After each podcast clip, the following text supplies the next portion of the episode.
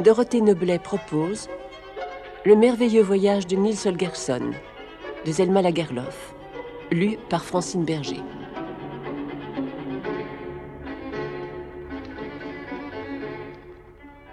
Aka de Kebnekaise, le soir. Le grand jar qui s'était élancé à la suite des oies sauvages se sentait très fier de parcourir le pays en leur compagnie et de taquiner et railler les oiseaux domestiques. Mais tout heureux qu'il fût, il n'en commença pas moins à se fatiguer vers le soir. Il essaya de respirer plus profondément et de donner des coups d'aile plus rapides, mais il eut beau faire, il resta de plusieurs longueurs en arrière. Quand les oies de l'arrière-garde s'aperçurent que le jar domestique ne pouvait plus les suivre, elles crièrent à celle qui conduisait la bande et qui volait à la pointe de l'angle Aka de Kebnekaise Aka de Kebnekaise Qu'est-ce qu'il y a? Le blanc reste en arrière Le blanc reste en arrière Dites-lui qu'il est plus facile de voler vite que lentement cria Akka en continuant comme auparavant. Le jar essaya bien de profiter du conseil et d'augmenter sa vitesse, mais il se trouva bientôt épuisé et tomba presque au niveau des saules étêtés qui bordaient les routes et les champs. Akka Akka Akka de Kebnekaise Le grand blanc tombe Le grand blanc tombe Dites-lui qu'il est plus facile de voler haut que bas répondit Akka. Elle ne diminua nullement sa vitesse, mais continua comme auparavant. Le jar tâcha encore de suivre ce conseil, mais quand il voulut s'élever plus haut, il s'essouffla à croire que sa poitrine allait éclater. Akka Akka Le jar blanc va mourir! Le jar blanc va mourir! Celui qui ne peut suivre la bande, qu'il s'en retourne chez lui! Et pas un instant elle n'eut l'idée de ralentir. C'est comme ça, se dit le jar. Il venait de comprendre que les oies sauvages n'avaient jamais pensé l'emmener en Laponie. Elles avaient simplement voulu lui faire quitter la maison pour s'amuser. Il était furieux d'être trahi par ses forces et de ne pouvoir montrer à ces vagabondes qu'une oie domestique les valait bien. Le plus agaçant, c'est qu'il était tombé sur Aka de Kebnekaise. Il avait beau n'être qu'un oiseau de basse-cour, il n'en avait pas moins entendu parler d'une oie chef de bande qui s'appelait Akka et qui avait plus de cent ans. Elle avait une telle réputation que les meilleures oies sauvages voulaient faire partie de sa troupe. Mais personne n'avait plus de mépris pour les oies domestiques que cet Akka et sa bande. Aussi aurait-il bien voulu leur montrer qu'il était leur égal. Tout à coup, le petit bout d'homme qu'il portait sur son dos éleva la voix. Mon cher Jar Martin, tu comprends bien qu'il te sera impossible, à toi qui n'as jamais volé, de suivre les oies sauvages jusqu'en Laponie. Ne ferais-tu pas mieux de retourner à la maison avant de te faire du mal? Or, le fils de la maison, ce mauvais garnement, le jar l'avait en horreur. Et la colère lui donna de telle force qu'il se mit à voler aussi bien que les autres. Il est probable qu'il n'aurait pas pu continuer longtemps malgré tout. Heureusement, ce ne fut point nécessaire. Le soleil descendait rapidement. Dès qu'il fut couché, les oies piquèrent droit vers le sol. Avant même d'avoir eu le temps de réfléchir, le gamin et le jar se trouvèrent sur les bords du lac Vompsieux. C'est probablement ici que nous passerons la nuit, se dit le gamin en sautant à terre. Il était sur une mince bande de sable, devant lui s'étendait un assez grand lac d'aspect pas très rassurant. Une couche de glace le recouvrait presque entièrement, noire, rugueuse, pleine de crevasses et de trous comme l'est d'ordinaire la glace au printemps. On voyait qu'elle était condamnée à disparaître bientôt. Déjà détachée de la rive, elle était entourée d'une large bande d'eau noire et lisse. Pourtant, elle était encore là, et tant qu'elle y était, elle répandait du froid et une tristesse hivernale sur tout le paysage. Le froid montait du lac. Les ténèbres tombaient du ciel. L'épouvante se glissait sur les pas de la nuit. Et dans le bois, on entendait des pas furtifs et des bruissements. C'en était fait du joyeux courage que le gamin avait montré là-haut. Dans son angoisse, il se tourna vers ses compagnons de voyage, il n'avait plus qu'eux. Il s'aperçut que le jarre était encore plus mal à l'aise. Il demeurait à l'endroit où il s'était abattu et semblait près de mourir. Son cou s'allongeait inerte sur le sol.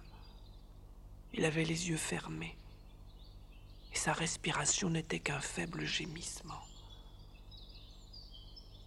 Cher Jarre Martin, dit le gamin, essaie de boire une gorgée. Le lac est à deux pas. Mais le jarre ne fit pas un mouvement. Le gamin avait auparavant été méchant pour tous les animaux et aussi pour le jarre, mais il pensait maintenant que le jarre était son seul appui, et il eut grand peur de le perdre. Il se mit à le pousser pour le mettre à l'eau. Le jarre était grand et lourd, et le gamin eut fort à faire, mais enfin il réussit. Le jarre tomba dans le lac, la tête la première.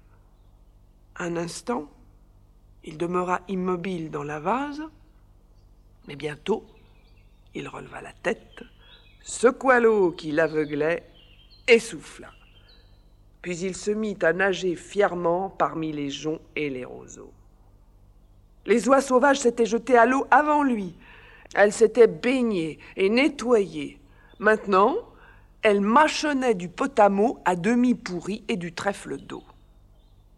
Le jarre blanc eut la chance d'apercevoir une petite perche. Il la saisit rapidement nagea vers le rivage et la déposa devant le gamin.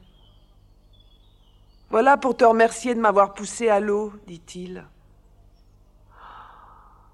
Pour la première fois de la journée, le gamin entendait un mot amical. Il en fut si joyeux qu'il aurait voulu sauter au cou du jarre. Mais il n'osa pas. Pendant que le gamin mangeait, le jarre demeura silencieux auprès de lui.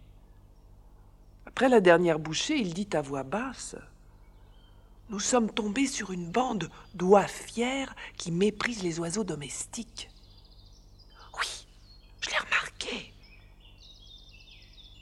Cela me ferait grand honneur si je pouvais les suivre jusqu'en Laponie et leur montrer qu'une oie domestique est bonne à quelque chose dit le gamin hésitant, car il ne croyait pas que le jarre en serait capable, mais il ne voulait pas le contredire. Mais je ne crois pas que je puisse me tirer d'affaire seul en un tel voyage, dit le jarre. Je voudrais te demander si tu ne pourrais pas m'accompagner pour m'aider. Il faudrait bien que je retourne chez mon père et ma mère, dit le gamin. Je te ramènerai chez eux en automne, dit le jarre. Je ne t'abandonnerai pas avant de t'avoir déposé sur le seuil de ta maison. Le gamin pensa qu'il serait bon de ne pas se montrer à ses parents avant quelque temps. Le projet ne lui déplaisait point, et il allait répondre qu'il acceptait quand ils entendirent derrière eux un grand bruit. Les oies sauvages étaient sorties de l'eau toutes ensemble et secouaient leurs ailes. Puis elles se formèrent en une longue ligne, l'oie guide en tête, et vinrent vers eux. Lorsque le jarre blanc considéra les oies sauvages, il se trouva mal à l'aise. Il avait cru qu'elles ressemblaient davantage aux oies domestiques et qu'ils se sentiraient davantage leurs parents. Elles étaient beaucoup plus petites que lui. Aucune n'était blanche. Elles étaient grises, striées de brun, et leurs yeux lui firent presque peur. Ils étaient jaunes et brillaient comme si du feu brûlait derrière. Le jar avait toujours appris qu'il était convenable de marcher lentement en se dandinant. Or elle ne marchait pas, mais courait. Les oies sauvages les saluèrent du coup plusieurs fois, et le jar en fit autant, mais plus longuement. Après qu'on se fut assez salué, l'oie guide dit Nous voudrions bien savoir qui vous êtes. Je n'ai pas grand-chose à dire sur moi, répondit le jar. Je suis né à Scanner le printemps dernier. En automne, j'ai été vendu à Holger Nilsson de Wemmenhög, chez qui je suis resté depuis. Tu sembles n'avoir aucune famille de qui te réclamer, dit le guide. Qu'est-ce donc qui te prend de vouloir aller avec les oies sauvages? C'est peut-être pour montrer aux oies sauvages que les oies domestiques sont bonnes à quelque chose. Nous ne demandons pas mieux, dit Akka. Nous savons maintenant de quoi tu es capable en fait de vol, mais peut-être es-tu plus fort en d'autres sports. Veux-tu par exemple lutter avec nous à la nage? Je ne me vante pas de savoir nager, dit le jar. Il avait déjà cru comprendre que l'autre était décidé à le renvoyer et ne faisait plus attention à ce qu'il disait. Je n'ai jamais nagé plus loin que la largeur d'une mare. Je suppose alors que tu es très habile à courir, dit l'oie sauvage. Jamais je n'ai vu courir une oie domestique et jamais je n'ai essayé moi non plus, répliqua crânement le jar. Tu réponds courageusement aux questions. Et celui qui est brave peut devenir un bon compagnon, même s'il est ignorant au début. Que dirais-tu si l'on t'offrait de rester avec nous quelques jours jusqu'à ce que nous ayons vu de quoi tu es capable Je veux bien, répondit le jar tout content. Là-dessus, Aka montra du bec le gamin. Mais qui amènes-tu avec toi? Je n'ai jamais vu un être comme celui-là. Il est de la famille des tontes? demanda encore Aka. À quelle heure vous autres oies sauvages vous mettez-vous à dormir? Répliqua le jar pour interrompre la conversation sans répondre à cette dernière question. Mes yeux se ferment de sommeil à cette heure-ci. L'oie qui parlait avec le jar était très vieille. C'était facile à voir. Son plumage était entièrement gris, d'un gris de glace sans stries foncées. Sache que je suis Akka de Kebnekaise. Loi qui vole près de moi à droite et Ixi de Vassior. Celle qui vole à ma gauche est Kaxi de Nuolia. Sache-le. Tout et de même les six oiseaux qui volent en arrière, trois à droite et trois à gauche, toutes, nous sommes des oies des hautes montagnes et de la meilleure famille. Ne va pas nous prendre pour des vagabondes acceptant n'importe quelle compagnie et sois-en persuadé, nous ne partageons pas notre gîte de nuit avec qui ne veut pas dire de quelle famille il descend. À ces mots d'Aka, le gamin fit rapidement un pas en avant. Il avait été ennuyé d'entendre le jar, qui avait si bien répondu pour son propre compte, donner des réponses évasives lorsqu'il s'agissait de lui, Niels. Je ne dissimule pas qui je suis, dit-il. Je m'appelle Niels Holgersson et je suis le fils d'un tenancier. Jusqu'à ce jour, j'ai été un homme, mais ce matin. Il n'eut pas le temps d'aller plus loin. Dès qu'il prononça le mot d'homme, Loi guide recula de trois pas et les autres encore davantage. Et toutes elles tendirent le cou et sifflèrent furieuses. Voilà ce que j'ai soupçonné dès que je t'ai vu sur la rive, dit Akka. Et maintenant, va-t'en, nous ne souffrons pas d'hommes parmi nous. Mais le grand Jard s'interposa.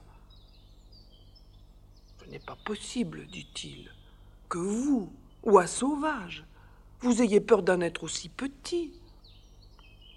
Demain, il rentrera certainement chez lui. Mais pour cette nuit, vous pouvez bien le laisser parmi nous. Comment pourrions-nous laisser ce pauvre se défendre seul contre les renards et les belettes? L'oie sauvage s'approcha, mais avec une méfiance visible. J'ai appris à redouter tout ce qui est homme, grand ou petit, dit-elle. Mais si tu réponds de lui, Jarre, il peut rester. D'ailleurs, il est peu probable que notre gîte de cette nuit vous convienne à toi et à lui. Car nous allons dormir sur la glace flottante du lac. Elle pensait sans doute que le jar hésiterait à les y suivre. Mais il se contenta de dire Vous êtes sage de choisir un gîte aussi sûr. Tu promets cependant qu'il s'en retournera chez lui dès demain, ajouta Akka. Alors il faudra que je vous quitte aussi, dit le jar, car j'ai promis de ne pas l'abandonner.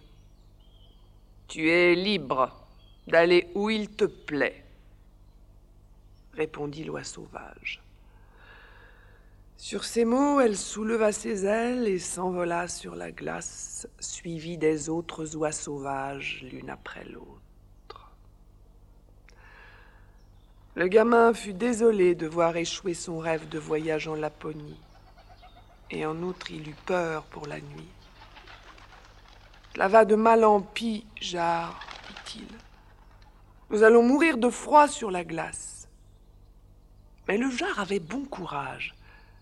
Il n'y a pas de danger, dit-il. Je te prie de ramasser en hâte autant d'herbes et de paille que tu pourras emporter. Lorsque le gamin eut ramassé une bonne brassée d'herbes sèches, le jar le saisit par le col de la chemise, le souleva et s'envola vers la place où les oies sauvages, debout, l'une à côté de l'autre, dormaient déjà le bec sous l'aile. Étends maintenant l'herbe pour que j'ai quelque chose sous les pieds qui les empêche de coller à la glace. Aide-moi et je t'aiderai, dit le jar. Le gamin obéit, et quand il eut fini, le jar le saisit de nouveau par le col de la chemise et l'enfonça sous son aile. Je pense que tu y seras au chaud, dit-il en refermant son aile. Le gamin se trouva si bien enfoui dans le duvet qu'il ne put répondre. Il était en effet au chaud, très fatigué il ne tarda pas à s'endormir. C'est une vérité reconnue que la glace est perfide et qu'on a tort de s'y fier. Au milieu de la nuit, la plaque de glace flottante du Vompsieux changea de place et vint s'échouer sur la rive. Or, il arriva que Smire, le renard, qui demeurait alors à l'est du lac, dans le parc d'Euvedskloster, s'en aperçut pendant sa chasse nocturne. Smir avait vu les oies sauvages dès la veille au soir, mais il n'avait pas espéré pouvoir en attraper aucune. Il se mit tout de suite en route. Les oies se réveillèrent et battirent des ailes pour s'envoler, mais Smir fut plus rapide. Il fit un bond en avant, saisit l'une des oies et s'enfuit avec elle vers la terre. Mais cette nuit-là, les oies sauvages n'étaient pas seules. Il y avait parmi elles un homme, quelque petit qu'il fût. Le gamin s'était réveillé lorsque le jar avait ouvert ses ailes. Il était tombé et se retrouva tout à coup assis sur la glace, encore ahuri par son brusque réveil. Il n'avait rien compris à cette alerte avant de voir un petit chien, bas sur pattes, qui se sauvait à travers la glace une oie dans la gueule. Le gamin se précipita sur ses traces afin de reprendre l'oie au méchant chien. Il entendit bien que le grand jar criait derrière lui Prends garde, Pousset, prends garde Mais Niels ne voyait pas pourquoi il devait avoir peur d'un aussi petit chien et il continua à le poursuivre. L'oie sauvage que Smir emportait entendit le bruit des sabots de bois contre la glace. Et elle n'osa en croire ses oreilles. Est-ce que ce gamin penserait pouvoir m'arracher au renard se dit-elle. Et quoiqu'elle fût en bien mauvaise posture, elle ne put retenir un petit gloussement tout au fond de sa gorge qui ressemblait à un rire. D'abord, il va tomber dans une crevasse, pensa-t-elle. Mais malgré l'obscurité de la nuit, le gamin distinguait très bien les fentes et les trous, et il les évitait. Il avait maintenant des yeux de tonte qui voient dans les ténèbres. Smir, le renard, quitta la glace à l'endroit où elle touchait la terre et se préparait à escalader la pente de la rive lorsque le gamin lui cria Veux-tu bien lâcher loi, canaille? A-t-on jamais vu un chien aussi effronté Qui n'a pas honte de voler une grosse oie hurlait-il? Veux-tu bien la lâcher? Sinon tu seras rossé d'importance. Lâche-la ou je dirai à ton maître ce que tu as fait. Lorsque Smir se vit prendre pour un chien qui a peur des coups, cette idée lui parut si drôle qu'il manqua laisser échapper l'oie. Il était la terreur de toute la contrée. Depuis qu'il était tout petit, il n'avait rien entendu de plus drôle. Le gamin courait si vite que les troncs des hêtres semblaient se précipiter à sa rencontre. Il gagnait sur le renard. Enfin, il fut assez près de lui pour l'attraper par la queue. Je te prendrai pour ton loi cria-t-il en tirant de toutes ses forces. Mais il était incapable d'arrêter Smir. Celui-ci l'entraîna si rapidement que les feuilles sèches tourbillonnaient autour d'eux. Smir s'était enfin rendu compte que son agresseur était inoffensif. Il s'arrêta, déposa l'oie par terre, la maintint de ses deux pattes de devant et se prépara à lui couper la gorge. Mais il ne résista pas à la tentation de taquiner d'abord un peu le gamin. Cours vite te plaindre au maître, car je vais tuer l'oie, dit-il. Quelle ne fut pas la stupéfaction de Niels quand il vit le nez pointu et entendit la voix enrouée et rageuse de ce drôle de chien. Mais en même temps, il fut si furieux d'être raillé par le renard qu'il en oublia d'avoir peur. Il s'accrocha plus fort à la queue de son ennemi, s'arc-bouta contre une racine de hêtre, et au moment même où le renard ouvrait la gueule sur la gorge de l'oie, le gamin tira brusquement de toutes ses forces. Smir fut si surpris qu'il se laissa traîner quelques pas en arrière. Et l'oie sauvage se trouva libre. Lourdement, elle s'envola. Smir fit un bond pour attraper le gamin. Si l'un m'échappe, j'aurai toujours l'autre, dit-il. Et sa voix tremblait de colère. Tu crois? Eh bien, tu te trompes, fit le gamin tout regaillardi de son succès. Il ne lâcha pas la queue du renard. Ce fut une danse folle sous les bois dans les tourbillons de feuilles sèches. Smir tournait en rond, sa queue tournait aussi, et le gamin s'y accrochait. D'abord, Nils ne fit que rire et se moquer du renard, mais Smir avait la persistance tenace d'un vieux chasseur. Et le gamin commençait à craindre que l'aventure ne tournât mal pour lui. Tout à coup, il aperçut un jeune être qui avait poussé, mince comme une gaule, pour arriver à l'air libre au-dessus des branches que les vieux êtres étendaient sur lui. Il lâcha subitement la queue du renard et se mit à grimper le long du petit être. Dans son ardeur, Smir ne s'en aperçut pas tout de suite, mais continua un moment encore à danser en rond. Tu as assez dansé, tu sais lui cria le gamin. Smir, qui ne pouvait supporter la honte, de s'être laissé berner par un petit bonhomme de rien du tout, se coucha alors au pied de l'arbre pour attendre. Le gamin était mal à l'aise, à cheval sur une faible petite branche. Le jeune être n'arrivait pas à la hauteur du toit de branche formé par les grands êtres. Nils ne pouvait donc pas se hisser jusqu'à un autre arbre, ni descendre à terre. Il fut bientôt si transi de froid qu'il avait du mal à se maintenir. Il dut aussi lutter contre le sommeil, n'osant s'endormir par crainte de tomber. Lorsque le soleil se leva, il n'était pas jaune, mais rouge. On lui dit rouge de colère. Et le gamin se demandait quelle était la raison de cette colère. Est-ce parce que la nuit, en son absence, avait rendu la terre si sombre et si froide? Les rayons du soleil jaillissaient en grandes gerbes, courant partout pour s'assurer des méfaits de la nuit. Et toutes les choses rougissaient comme si elles avaient la conscience mal à l'aise. Bientôt, il ne resta plus rien de la terreur de la nuit. L'engourdissement avait cessé, et il sortit de partout un nombre étonnant d'êtres vivants. Le pivert noir à calotte rouge se mit à frapper du bec contre un tronc d'arbre. L'écureuil sortit de son nid en emportant une noisette et s'installa sur une branche pour la décortiquer. Le sansonnet survint, une racine dans son bec, et le pinson chanta au sommet d'un arbre. Le gamin comprit que le soleil avait dit à tous ces petits êtres Éveillez-vous et sortez de vos demeures, je suis là, vous n'avez plus rien à craindre. On entendit du côté du lac les cris des oies qui se mettaient en rang pour s'envoler. Quelques moments après, les quatorze oies passèrent au-dessus de la forêt. Nils essaya de les appeler, mais elles volaient trop haut, sa voix ne parvint pas jusqu'à elles. Elle croyait sans doute que le renard avait fini par le manger. Elle ne le cherchait même pas. Le gamin aurait voulu pleurer d'angoisse.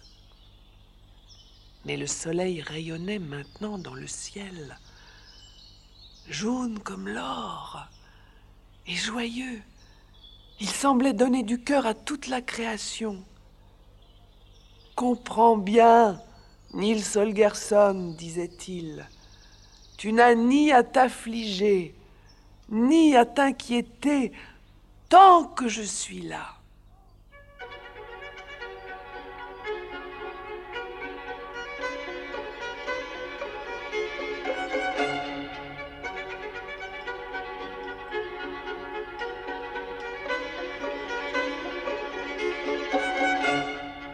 Francine Berger lisait quelques pages du merveilleux voyage de Nils Holgersson de Zelma Lagerlof. Prise de son Gérard Servet. Collaboration.